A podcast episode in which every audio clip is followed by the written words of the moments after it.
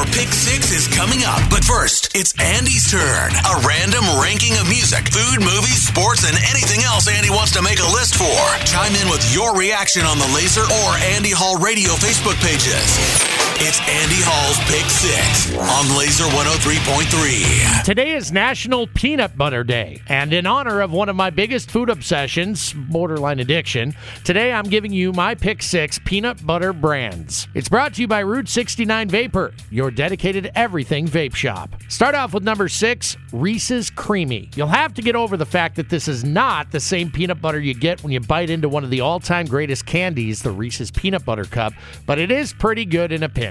It spreads nicely, and the flavor is pretty good. At number five, Trader Joe's Creamy No Stir. If you're a fan of the peanut taste, this is the one you should be buying. Whereas pretty much every other peanut butter out there gives a hint or two of peanuts in the flavor profile of their brand, they're also packed with salt and sugar. Now, that said, by no means do I discount the value of those two ingredients in particular. Very important, but not at the risk of losing the peanut flavor. Trader Joe's got this dialed in. In at number four, Jif Extra Crunchy. I almost always keep a jar of the stuff around, even if I'm typically more in the mood for a creamy peanut butter. But I'm not one of those creamy only folks. In fact, Jif's Extra Crunchy is exactly what it says it is, and I appreciate aggressively crunchy. For some applications, when I'm in certain moods, it's perfect. Ranking number three, Great Value Honey Roasted Creamy. With a shout out to the regular creamy variety as well, which is almost as great. This isn't the first time you've heard me sing the praises of the Walmart Great Value branded foods. In my opinion, they just do everything a little bit better than most of the major names. In the case of Honey Roasted Creamy, it's almost like having dessert. Not quite to the level of Nutella, but in the ballpark. Coming in at number two, Skippy Creamy. I feel like there are a lot of people who grew up on this iconic brand and developed a loyalty never to be broken. It's funny because my upbringing was mostly about bargain shopping and coupon clipping for my dear mother, who half the time would bring home Skippy, half the time Jif, and every once in a great while some off brand nonsense that meant no peanut butter sandwiches for me for a while. Skippy is really good, but it's not the best as far as I'm concerned. Down to the best of the peanut butter brands, in my opinion, at number one,